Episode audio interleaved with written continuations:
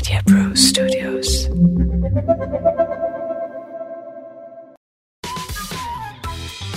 Hi, I'm Samiran. Hi, I'm Nilesh. Hi, I'm Sheetal, and you're listening to 3TB. Three Techies Banter. Hi, I'm Sheetal Choksi. Welcome to 3TB, a podcast where three techies banter. It's a podcast where we explore tech, the non tech way. It's about how tech and the economics behind tech impacts us today and in the future. It's full of fun information, fun facts, common sense, and is actually spoken in a language that everyone understands English. And I don't mean English in the sense of the English language, but simple English and not tech speak, as we call it. Today's topic is something that excites, I think, everyone. It has been on the trends list for at least a decade now. Every year it says that this is going to be the trend for the year and it continues to be one of the trends that we will track for 2022. What am I really talking about? I'm talking about artificial intelligence. Artificial intelligence has been a topic that we've all been excited about. We see it, feel it, hear it in our everyday lives. But let's jump over to Samiran just to understand a little bit about the history of AI. Uh, thanks, Sheetal. And you're absolutely right. This is kind of an area which uh, is exciting as well as uh, scary for a lot of people, and rightly or wrongly so. Obviously, AI is very, very cool, and you know, you pick up any list. You know, there are apparently 119, 120 unicorns which can be classified as AI startups, and also obviously it's it's super, super trendy. Uh, but anyone you speak to thinks about AI as the uh, dawn of you know world domination by machines, and so and I think uh, the fault probably lies uh, somewhere with the fathers of AI who probably oversold this concept. So if you kind of go back in history, I think we've always tried to create uh, im- people in the image of ourselves and superhuman beings. You know, there were these uh, mechanical giant called Talos in Crete who you know, used to go around the island three times, guarding it, and that was built by some mythical sculptor and as you kind of go down history you know you have frankenstein and you have uh, you know edgar allan poe writing about the automated chess player that used to defeat everyone and all that. So i think the problem or the the issue that we always kind of encounter and or we have to answer for in ai is the definition itself. I think you know when when people called it artificial intelligence uh, we started thinking of this as something that will be uh, replacing human beings but essentially if you kind of dig into the nuts and bolts a large part of it is really about uh, you know high speed computation statistics and all of that. But i guess you know it would have been just really really sad if you just called it super excel or something you know? It, it would probably sound like a great fancy detergent as opposed to you know a world beating technology and i think that's where the issue lies. So again you know everyone's watched imitation games. So we, we saw alan turing you know breaking the enigma code. And very strangely enough everybody thinks of it as the enigma code. Nobody actually remembers the name of the machine that broke the enigma code. And that's apparently called the bombe machine. So it, everybody remembers that enigma but you know enigma was the machine that was kind of broken into. And just to use that as an illustration you know think about this as you know alan turing as the intelligence and the machine that did it as his creation that solved the problem. You know and that's why you know you you will start seeing the differences the limitations the capabilities and all starting to emerge. And the other classical example obviously is the apple and the foxconn example in which you know apple is the company that creates these cool innovative products that nobody wants but is willing to pay an arm and a leg to buy you know and foxconn is the company that is super efficient in producing this you know cheapest fastest in record time. But apple is that innovator that thing that does cool stuff and foxconn is the one that always doing something more productively. So i think you know as we keep these differences in mind we will realize you know what constitutes uh, artificial intelligence as the part that is helping us do things in our daily life and artificial intelligence that we feel will you know come and dominate us which which i think honestly is we are far far away from that So that's quite interesting, Samiran, because uh, very often, right, uh, and every movie, uh, I think Hollywood loves this uh, call to doom, and then the the power of human intelligence over machines, right? We kind of build those stories. I mean, uh, we build the stories to say that machines will come, they will try and take us over, and of course, humans will succeed. And it's this classic good over evil battle which is always predicted in movies. And I think that's where a lot of people get their sense and fear of AI. Right? I think uh, we can thank kind of Hollywood for it. But the, the interesting thing is, and like you said, and I like the Alan Turing example too. Yes, there was a machine supporting him, but there was intelligence which was human behind. It couldn't have happened without all the people who were involved in it to make the machine crack it. But why is it that you need that artificial intelligence is something that we should talk about. We usually say intelligence is doing things the right way at the right time, right? So it's doing the right things at the right time. Now, that in itself is debatable in the world of finance and technology and things like that, because what is the right thing at the right time? What I think differentiates, and I think why it's called artificial, and y'all can correct me, is because human intelligence has a lot of emotions, it has a lot of intuition, it has a lot of deductive capability, which I think in the case of artificial intelligence is something we haven't yet taught the machines to do. And therefore, the reasons I think for, uh, and we'll take the Alan Turing example again, it's really because there is limited processing capabilities and limited memory that you need the artificial intelligence piece, right? I think the other thing which differentiates uh, human intelligence from artificial intelligence is um, emotions themselves. So if you're angry, your decision will be different from if you're in a calmer state of mind. Uh, and that is something that I think getting machines to copy might be a little challenging because then a machine doesn't really understand that emotional scale. The other thing is also the environment, right? I mean, we, a lot of us get impacted by the environment in which we are, and therefore our decisions are basis that. And that again impacts us. So if you're tired or if you're under pressure, then the chances are we will take very different decisions from. So and because the machine is emotionless, it is able to take a certain kind of decision. Even in, in the worst of environments, the machine can take that decision that it's been trained to kind of take, right?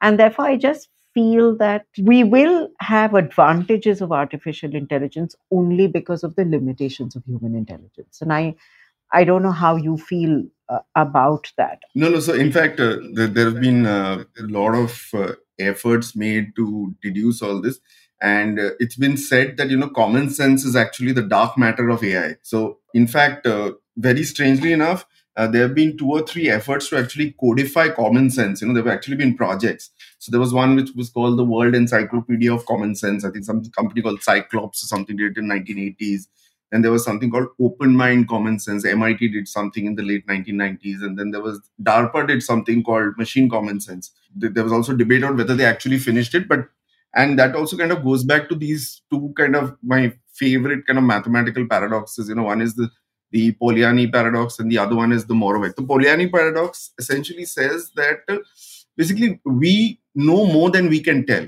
which means that there is a huge amount of human tacit knowledge which cannot be written down in the form of procedures, you know, SOPs and things like that, which therefore cannot be taught to AI systems, which is which kind of essentially is its limitation. The other one is the Moravec uh, paradox, which actually says that it's comparatively easy to make uh, computers exhibit adult level performance, but very difficult to make them teach them child skills. So what you mean by this is that you can make them do you know differential calculus. You can kind of do you know uh, squared to the hundredth power and all have you, which are very very computational heavy or you know describe the equations for nuclear fusion fission but you cannot teach them you know if it's hot cold if it's colorful if it's tasty so the theory of that is that all the earlier skills which are adult skills are newly acquired which is essentially 5 10000 20000 years old. But these other tacit skills are things that we have learned as a process of evolution.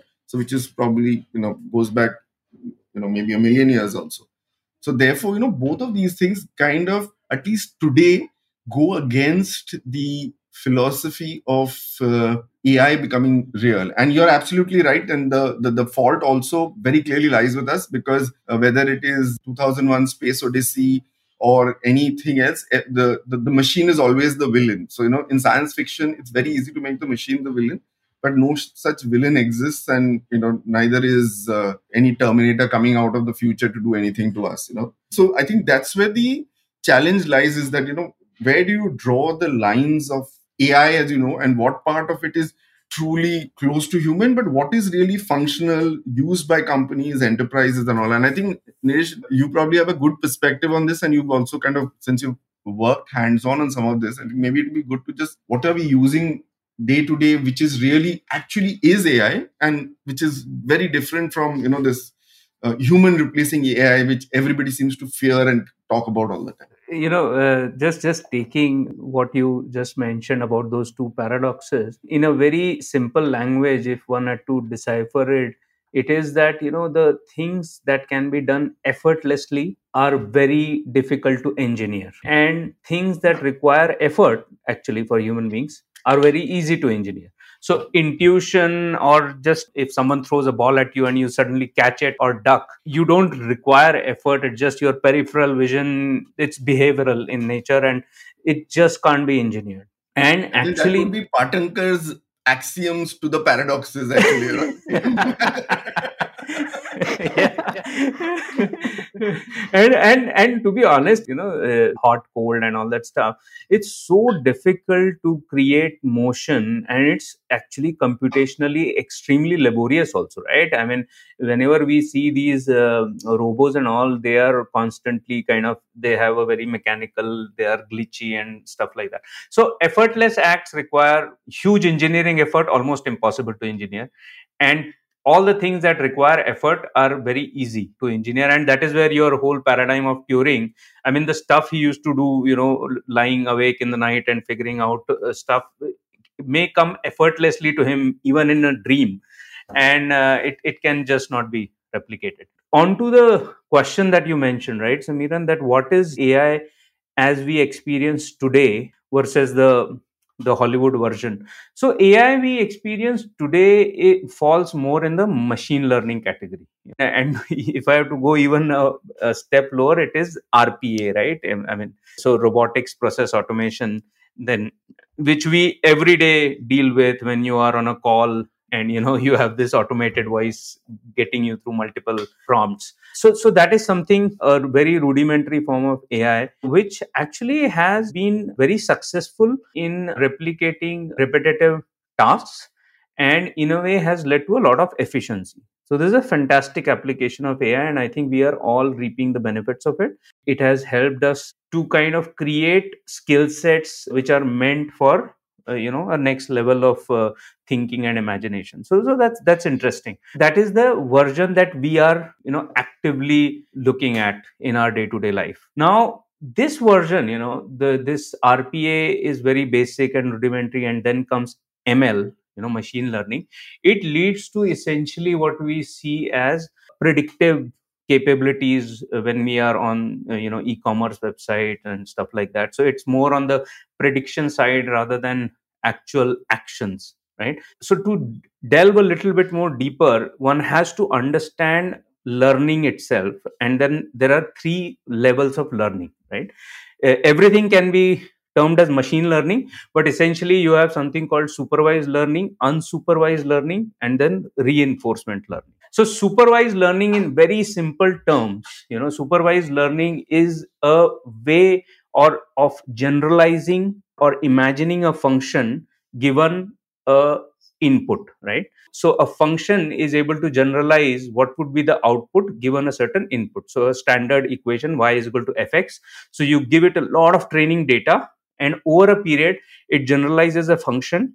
And hence when you give another new input it through this function it generates a output right? So this is your uh, supervised learning. It requires a lot of what we call tag data right? So in in this is very much seen in you know mm, i'll say payment industry. I'll take an example from from my past. And you know in payment industry when there is something called credit card fraud and stuff like that you actually train your models.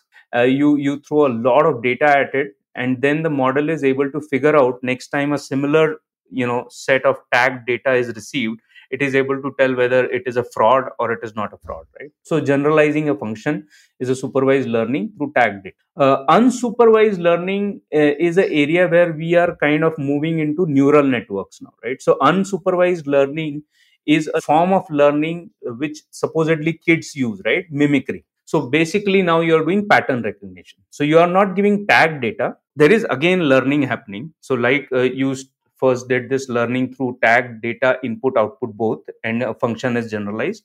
In unsupervised learning you also give input and output. The data is not tagged but the machine the model just mimics output. Now what will happen is there will be a lot of error between the output that it mimicked versus the actual output right?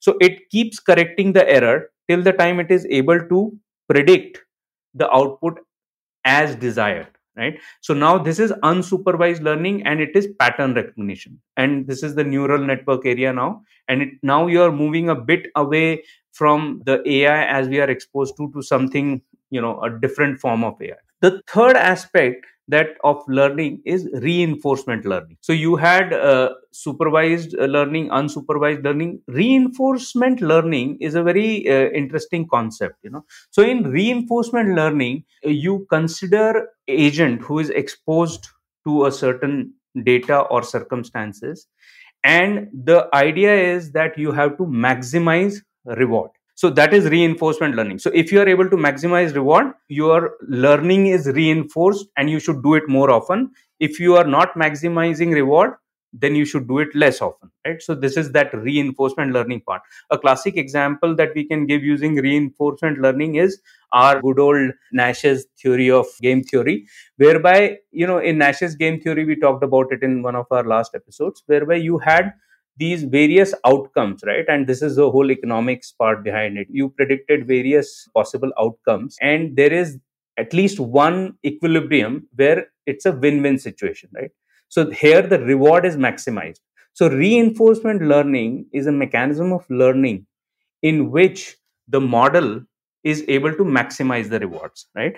And reinforcement learning i have been exposed to uh, one such example but this is a field which will develop further. So we worked with a company in france and we were trying to figure out we were creating a biometric device right?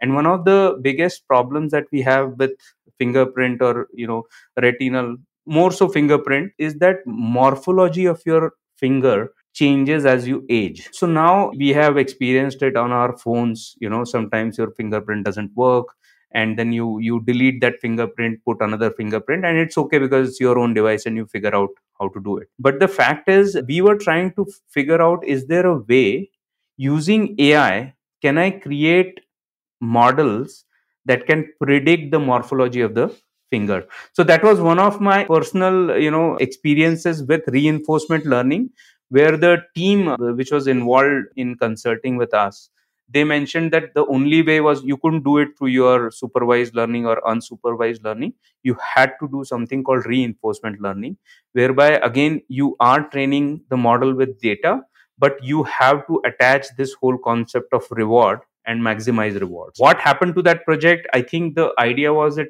the we wanted something which was very deterministic but at, in the end when you think of these ai models the outcome is probabilistic. So it was a good learning but probably not really something suitable for you know high security where i am actually trying to access very secure facility.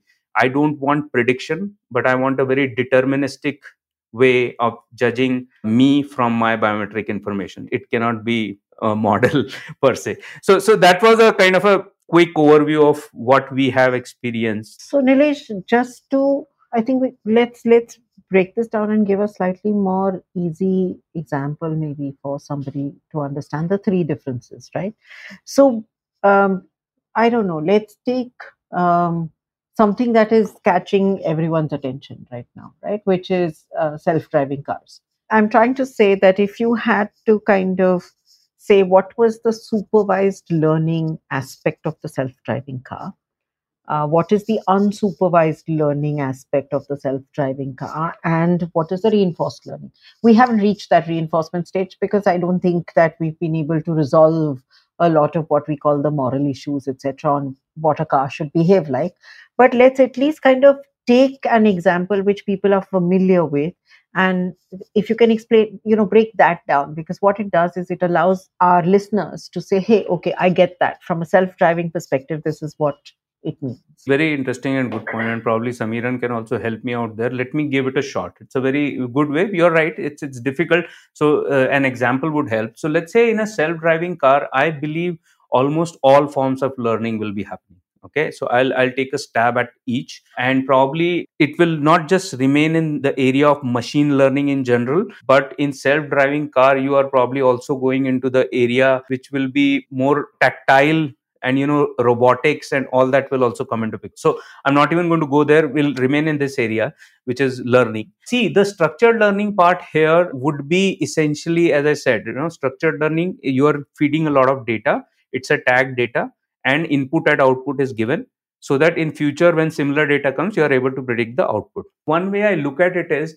that the whole mechanism of a car so so the model or the artificial intelligence within the self driving car needs to understand that there are n number of things in the car and they do other m kind of activities right? So you have a car which has a it has to learn it has a carburetor and carburetor can do xyz it has various elements right? So that whole learning is a very structured learning. So you have understood the environment very well so that you know which is clutch gear what does each element do and that that part uh, will be used for various other activities right? So that's structured for me. The unstructured part comes whereby you know uh, it is now the pattern recognition part. So so i think in the with the structured thing you have understood what the car is now, with the unstructured stuff, you have to understand the car in its environment, and that is where the whole pattern recognition aspect comes. So, I'll take a take an example. I don't know whether you guys have experienced it, but last time in my recent drive to, uh, I was going from Pune to Aurangabad, and on Google Maps, suddenly I heard a prompt saying that there is a big object in the road. I don't know whether you guys have ever experienced it. It was very strange in the sense a divider is well defined right? But a big object can be divider which is throughout broken and only first part is there. Something like that actually came. So so so this was a new to me. So i'm i'm just taking a cue from there and saying that the whole unsupervised learning part is where now you are doing pattern recognition. There is no tag data. It is just a big object in the road. So now you are learning environment through unsupervised thing because there can be no way you can tag all that data right? When the car is actually going on the road you cannot tag all that data. You will get some mapping data but you cannot tag data because every day the environment changes in the same location itself. So that would be my way of exa- uh, giving an example of unsupervised. Now reinforcement learning i'm still thinking. I think one of the ways so i'm going by the nash's game theory right? Maximizing the reward function so if I had to maximize reward function in a when we are talking of a driverless car, now you have gone from understanding car, understanding its environment to understanding or predicting the goal. So essentially the reward is when you achieve the goal. So the goal of the driverless car probably uh, you know not going into the ethical parts but the goal would be to go from point a to b without hurting the passengers or the people outside the car right? And if that happens you're reinforcing that please do whatever you did and keep doing it kind of stuff. Probably this is a simple example of uh, supervised unsupervised and reinforced so in fact uh, nilesh it's, it's a really complex topic and i think you've tried to kind of reduce it to a everyday understanding. So very strangely enough that you know this whole thing around driverless cars was seen as the next big thing for a lot of companies including uber lyft and all and that was way back in 2015-16 and as they progressed to this they realized that it, it was extremely difficult. And in fact in 2020 there are a whole bunch of starters like that there was this kodiak there was velodyne and there were a whole bunch of others who actually had huge number of layoffs as well as uh, you know some even of course went bankrupt because they realized that you know there is nowhere near it is one thing to kind of run this car in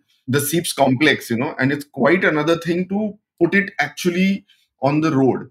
And which brings us to the very you know interesting problem of where again i think ai and all starts getting a bad name is the the from lab to production actually you know.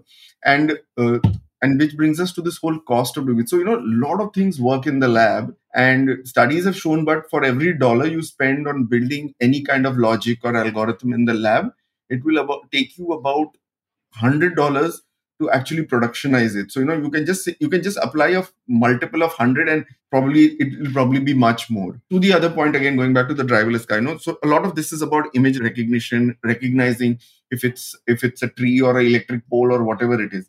So you know currently apparently these systems work at about eleven and a half percent error rate or something like that.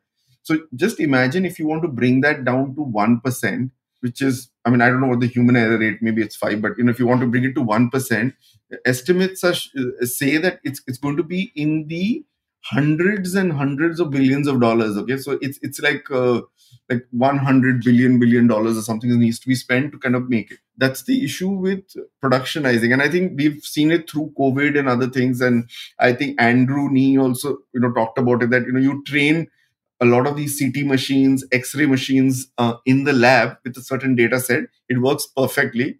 But you take the same algorithm to an older machine just down the street, it ju- it doesn't work. But if you take the human behind that machine to the older machine, that human is able to perform fantastically. So the you know the the dream that you will be able to uh, replace and do every task is still far away because you know I think we are still struggling with you know you to teach a machine right and wrong and other things and deciphering is difficult but to just teach something is easy. And this was a i think we talked about this earlier is that uh, there's this, this New Zealander called Nigel Richards, okay, and he won the French World Championship for Scrabble twice in a row because he memorized some 386,000 French words, okay.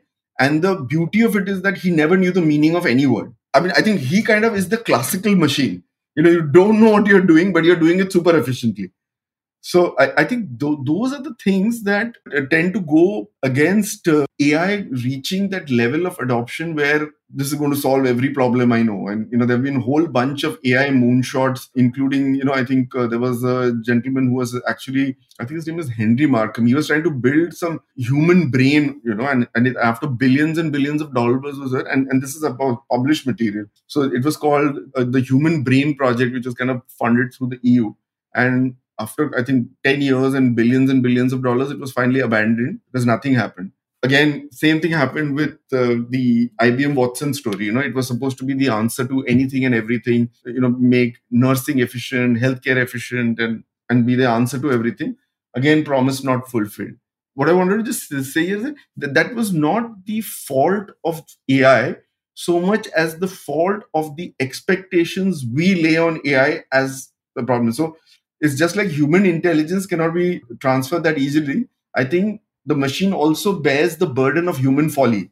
That you know we believe that it can solve it. It almost sounds like uh, you know you putting your expectations on your children. You know you think you know everyone's the next Einstein or everyone's going to IIT, but that's not happening. Okay?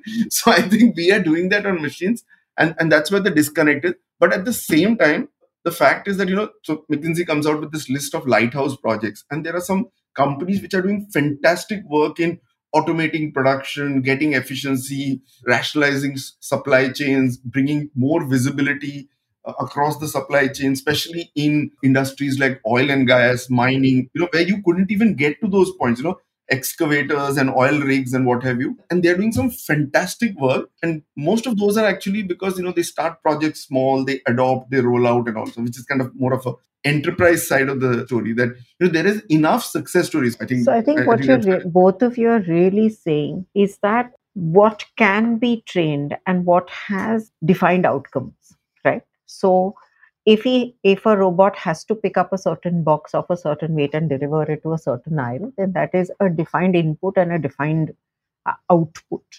If both can be defined both objectives are set then you can train a machine to do that. However if we are expecting have defined the input defined the output and you've given the machine enough training and enough data points like nilesh said on both supervised and then done unsupervised learning with it, the chances are that it is going to really rock it. So that's one level, right? So the fact that a what your IBM Deep Blue whatever could beat your chess player is because it taught it saying that if this is the input this and this is the outcome then figure it out and it could learn every single chess move that was possibly there and play the best possible right where it starts to kind of fall on the cost benefit analysis today is the way i'm seeing it right? Where uh, should i invest in it? How much will we invest in it etc is when you really have to use abstract thinking when you start creating chaos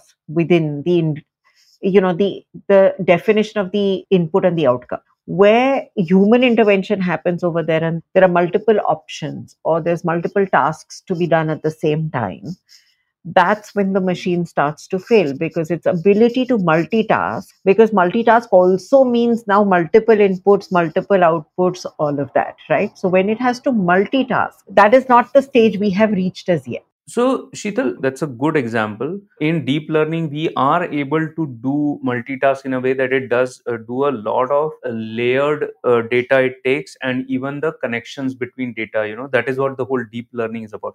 But let me, you know, what Samiran mentioned, I'll tell you where it will fail. You know, one uh, example, again, the same example I gave, but now let me put the economics lens and the error lens which Samiran provided. So I told you about this thing that you know your finger morphology keeps changing with age, and I need to build a system that is going to identify uh, Nilesh through the ages, right, and always be absolutely accurate.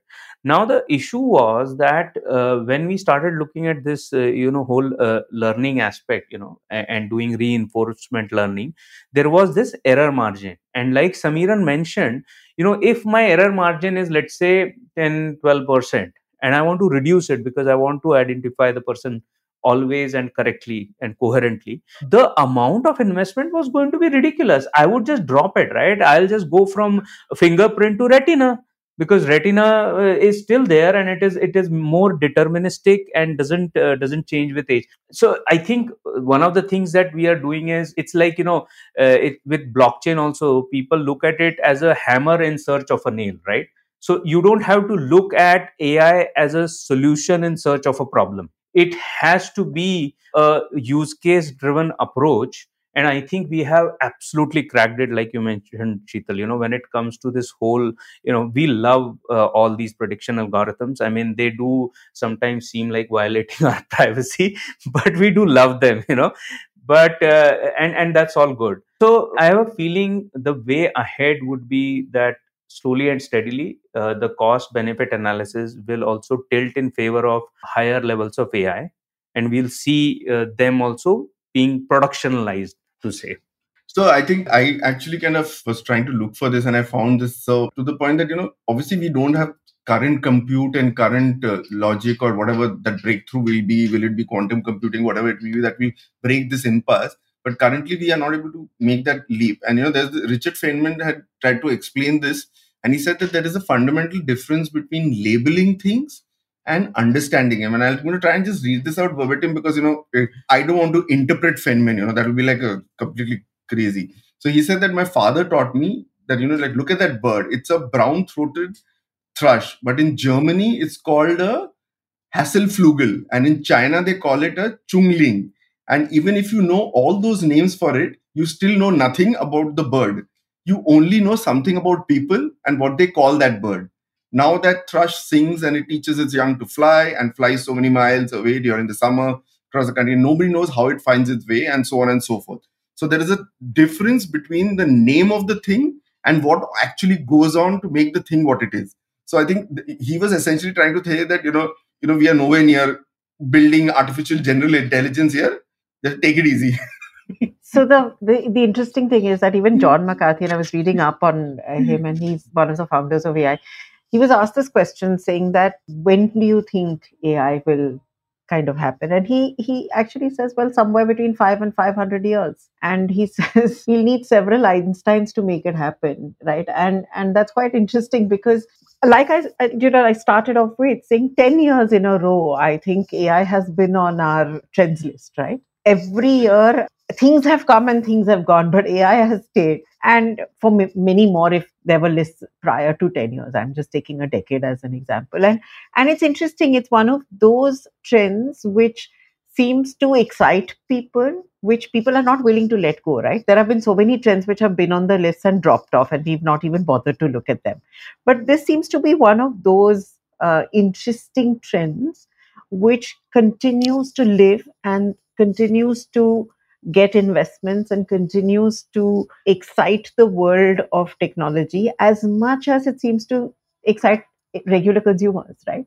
The fact that like nilesh saying that you know google could tell me that there is a big object on the road if that became a way of life it says there is you know this problem and in india that would be a great thing to have. Imagine that's such a fantastic thing. I, I don't care as a consumer if it's machine learning or deep ai or you know it is artificial No, general intelligence No, the fact In that it's making uh, my life simpler fact- is good enough right So in fact, Sheetal, the, the interesting thing is you know this whole thing about trends coming and going. So you know, if like the Chinese, we think about this in hundreds of years, right? So AI actually, from when it kind of formally started in the 50s, let's assume, it's kind of gone through what we call two AI winters, where there was no funding, sometimes in the 70s and 80s, and then it again picked up. So you know, there are periods of disillusionment with AI, and then there are periods when things really accelerate. I think World War II did that with it. Then after that, there was great promise, and now we are back, and it will happen. And now in 2022, we are saying, you know, that we need to find alternatives to big tech. Government will start regulating it, and you know, we'll have all kinds of. As a promising technology, it's definitely out there with other things, uh, but you know, every so often, like you know, we kept saying, you know, that we kind of put so much the burden of expectation on it that it fails, and then you know it has that cascading effect that obviously once funding dries up you cannot invest and then you know that error rate thing cannot be solved and till somebody else does something you know again really cool. And uh, you know like I, I can tell you, if you kind of go into some of these things that you know there are apps where you know you if you take a plant and you take a picture it can actually tell you what plant it is. It's such a great way to teach kids uh, how to you know about zoology. Then uh, there are tools that you know some big tech company was researching it that you know instead to find the spread of diseases instead of uh, testing humans you test mosquitoes because they bite humans. So you know if you figure that out you'll know what is the spread of this. So there's tons of stuff going on you know it's really promising.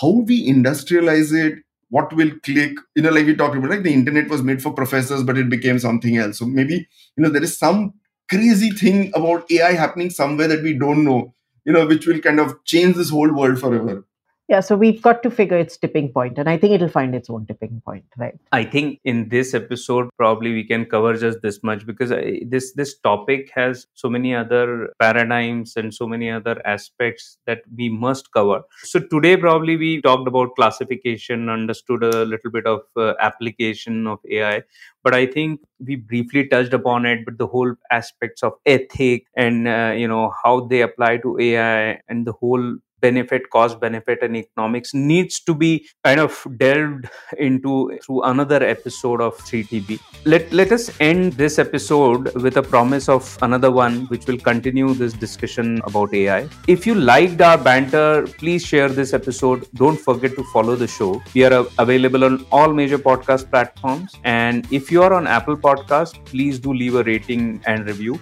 it uh, helps the podcast grow. See you next time with another episode of ai on 3tb